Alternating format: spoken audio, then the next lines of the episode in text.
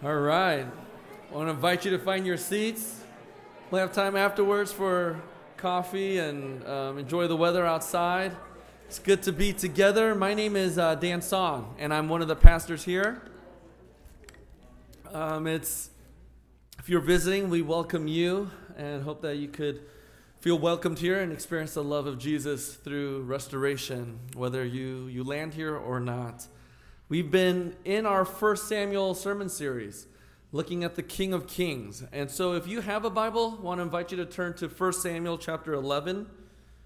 Uh, but if you don't have a Bible or if you don't have a Bible app that you're using, there, there are Bibles provided for you underneath the chair in front of you. So grab one of those and turn to page 232. 232, and we'll sort of, like we've been doing most weeks, we'll just kind of take a chunk at a time. So keep your Bibles or your Bible app open so that we could follow along in this story.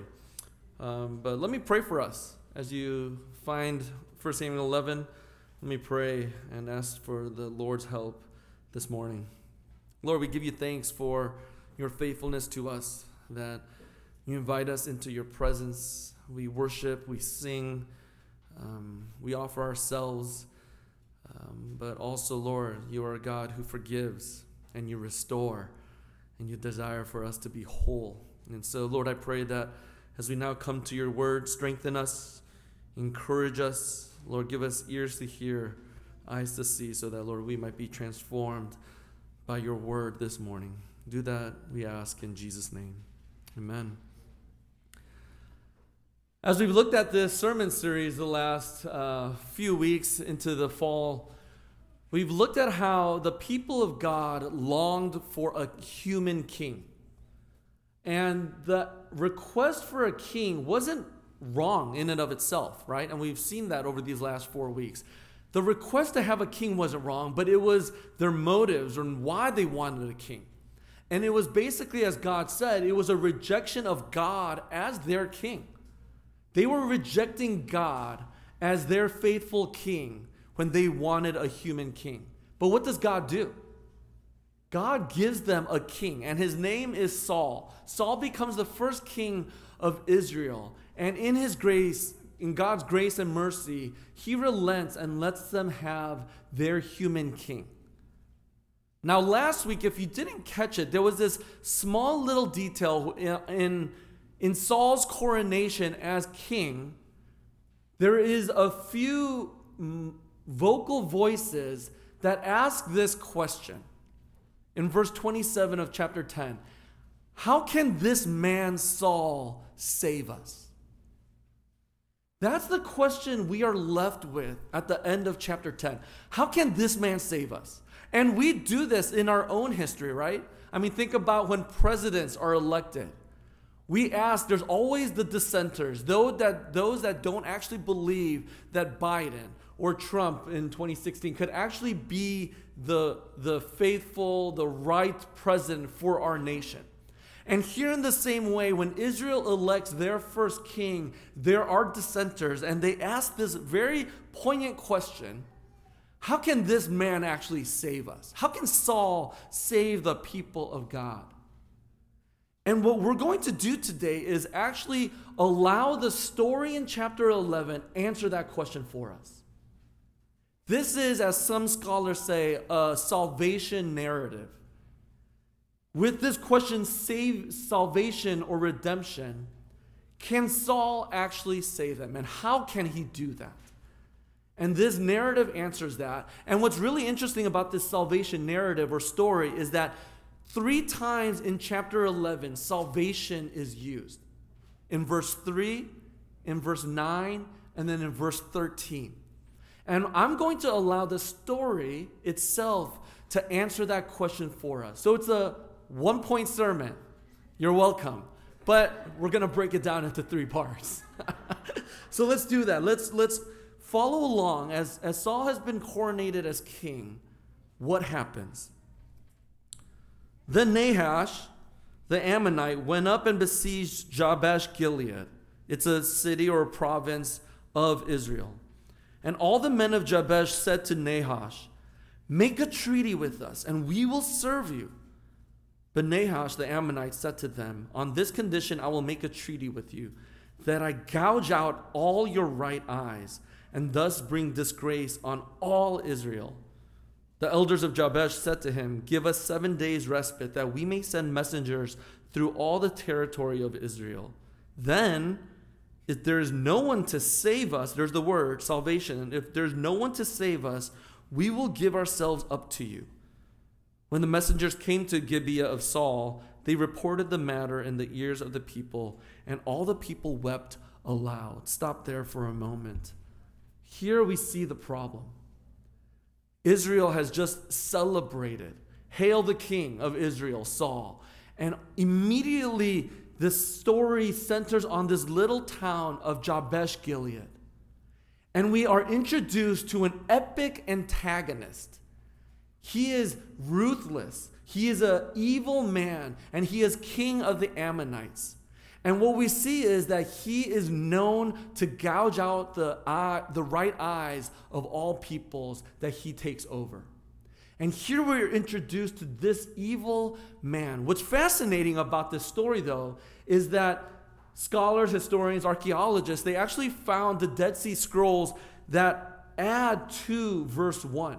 It's almost like the, it gives a context. So it's pro- it was probably added on later to give us more of the context of what happened with this man named Nahash. And so let me read this little, um, little verse that comes from the Dead Sea Scrolls that gives us context for Nahash. Now, Nahash, the king of the Ammonites, had been oppressing the Gadites and the Reubenites grievously, gouging out the right eye of each of them and allowing Israel no deliverer.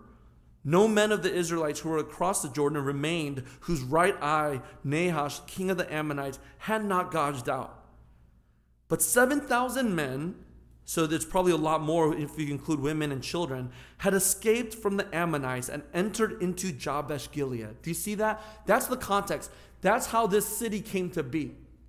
Nahash was taking over all these different cities, and 7,000 men and their wives and children fled to this little city. And now Nahash comes after them, and he wants them to come under the rule of the Ammonites.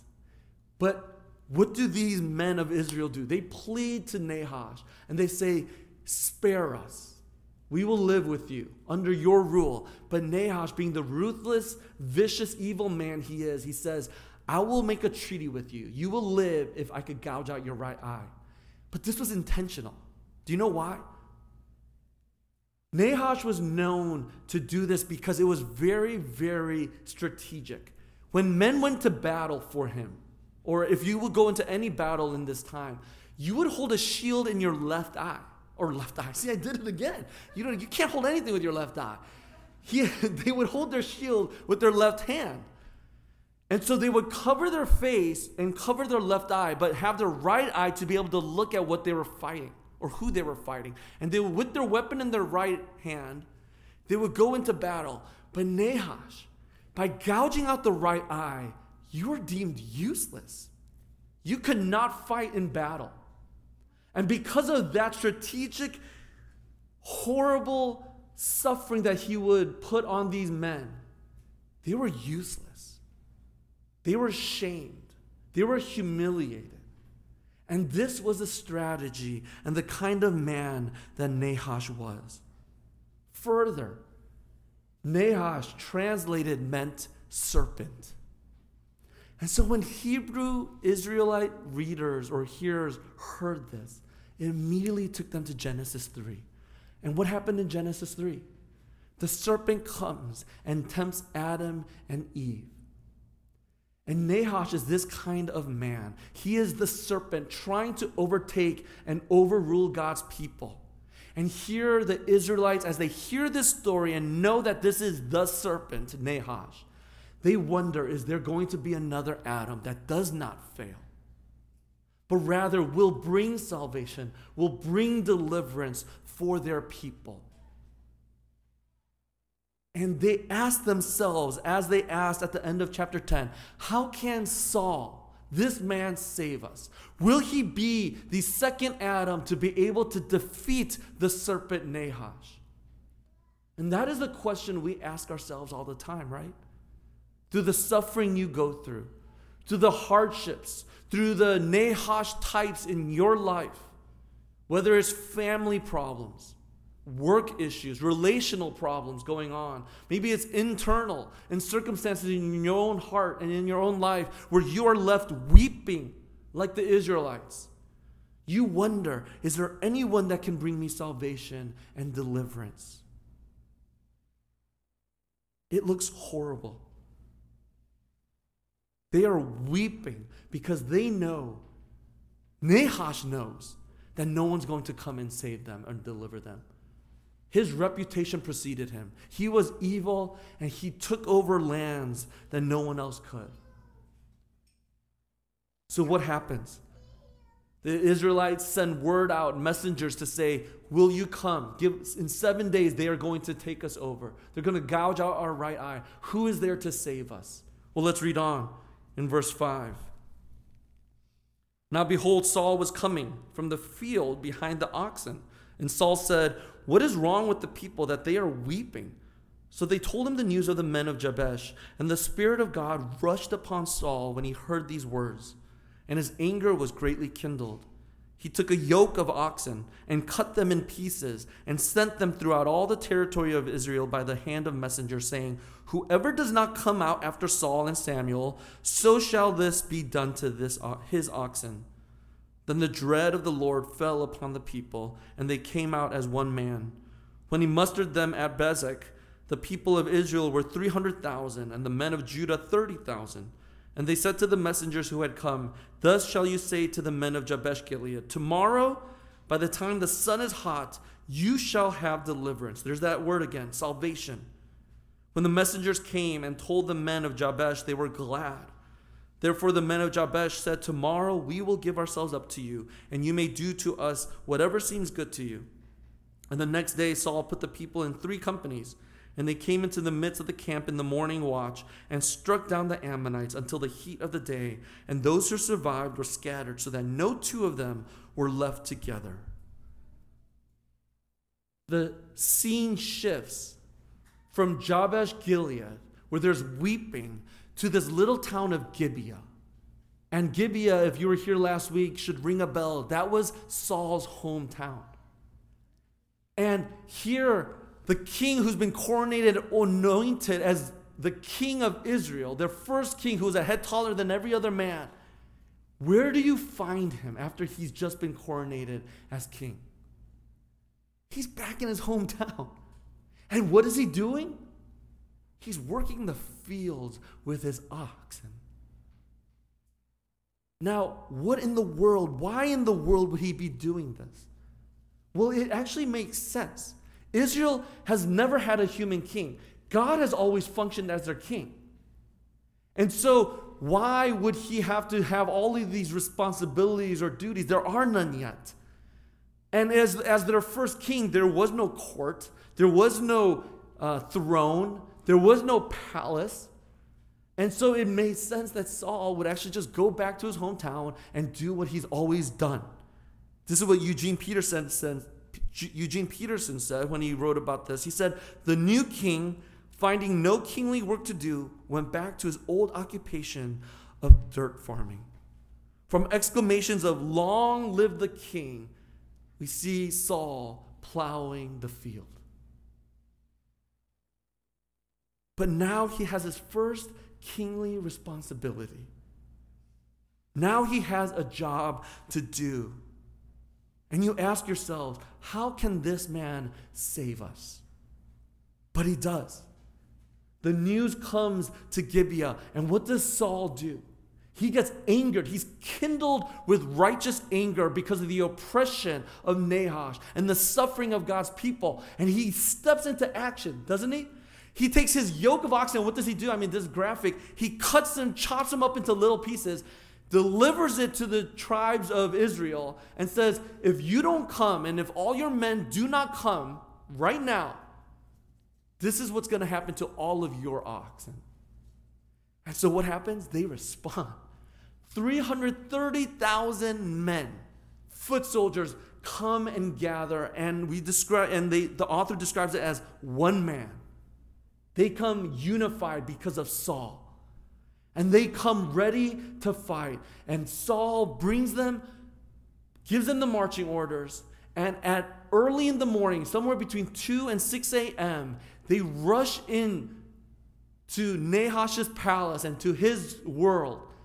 And they destroy. He divides the company into three different groups. And they charge in. And by noon, the hottest time of the day, the Ammonites are destroyed and scattered. Saul, we see here, is used by God. The question that we were left with how can this man save us? He saves them. He is faithful as their king to deliver them from their oppression, their suffering, and their injustice.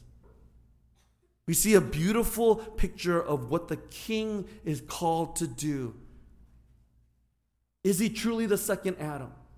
Is he the one that will fight for God's people and represent God in his character?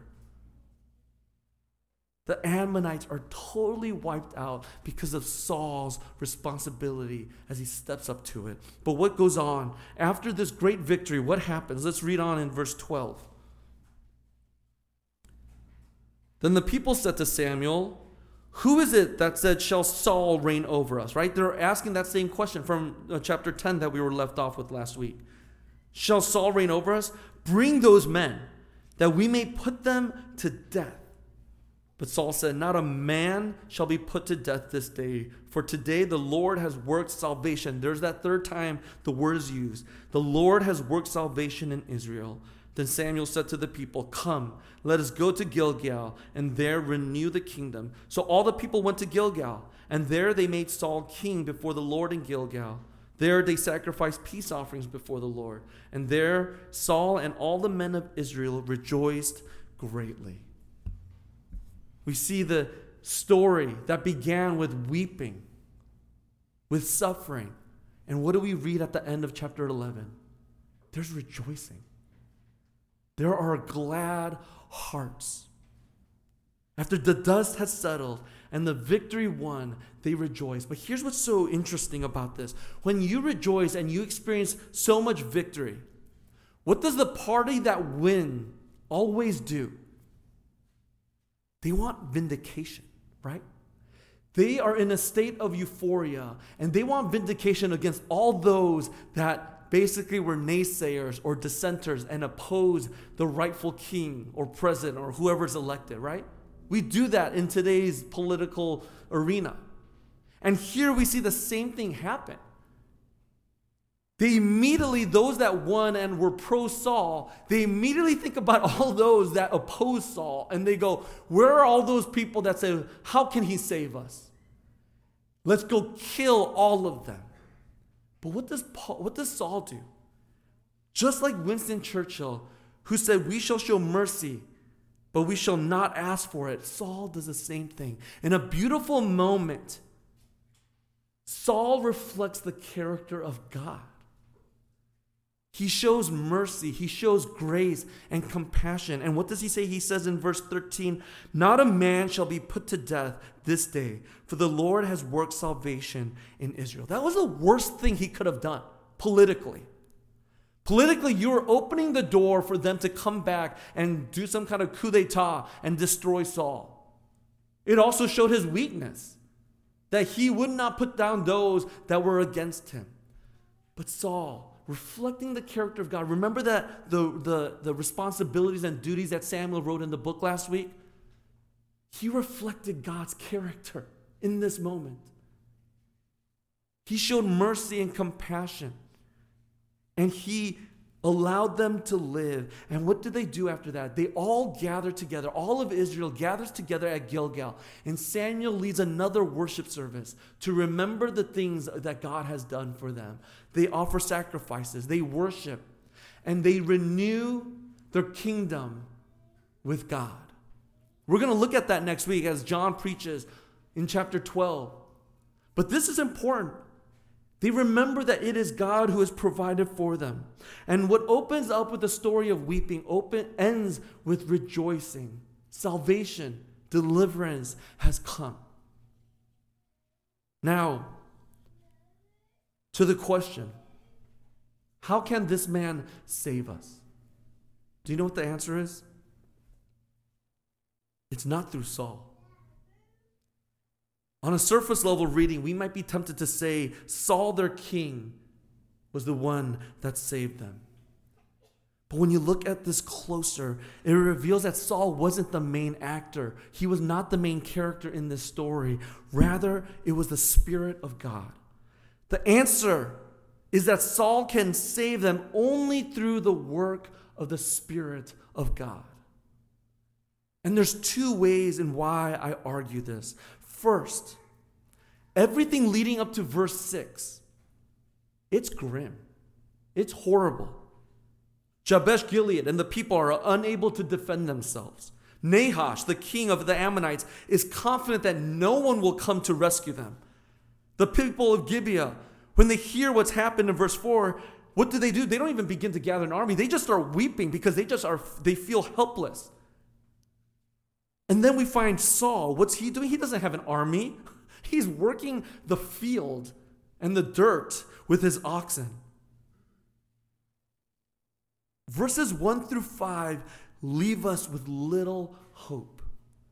But it's when you read verse 6 and the Spirit of God rushed upon Saul when he heard these words. And that phrase, from that phrase on, everything changes. From there, Saul suddenly acts with confidence. He gathers an army, which he boldly, boldly routs the Ammonites and delivers the people of Jabesh Gilead. You see, that moment in verse 6 tells us everything we need to know about how salvation and deliverance happens. It's by the work of the Spirit of God. The other way that is so poignant that it is truly the work of the Spirit, and the Spirit that's the actor here, main actor, is that this chapter is written in the structure of a chiasm. And you don't need to remember that. All chiasm is, is a structure that mirrors itself. So from verse 1 and 13, on the beginning and the end, they mirror one another. And as you continue to work your way to the middle, it's at the center that the author or the storyteller wants to hit home and we, uh, wants to convey as the most important thing. And what is it? It's verse 6. And the Spirit of God rushed upon Saul when he heard these words. How can this man Saul save the people of God? It is through the work of the Spirit of God. If you take anything else from this story and this sermon this morning, hear this. The central point seems to be that even now, even, even after Israel has been given a human king, right? God has relented, God has been gracious. It is still Yahweh, God Himself, who is Israel's Savior as He works by His Spirit. It's not about the human king, whether it's Saul or David or Jehoiakim or whoever.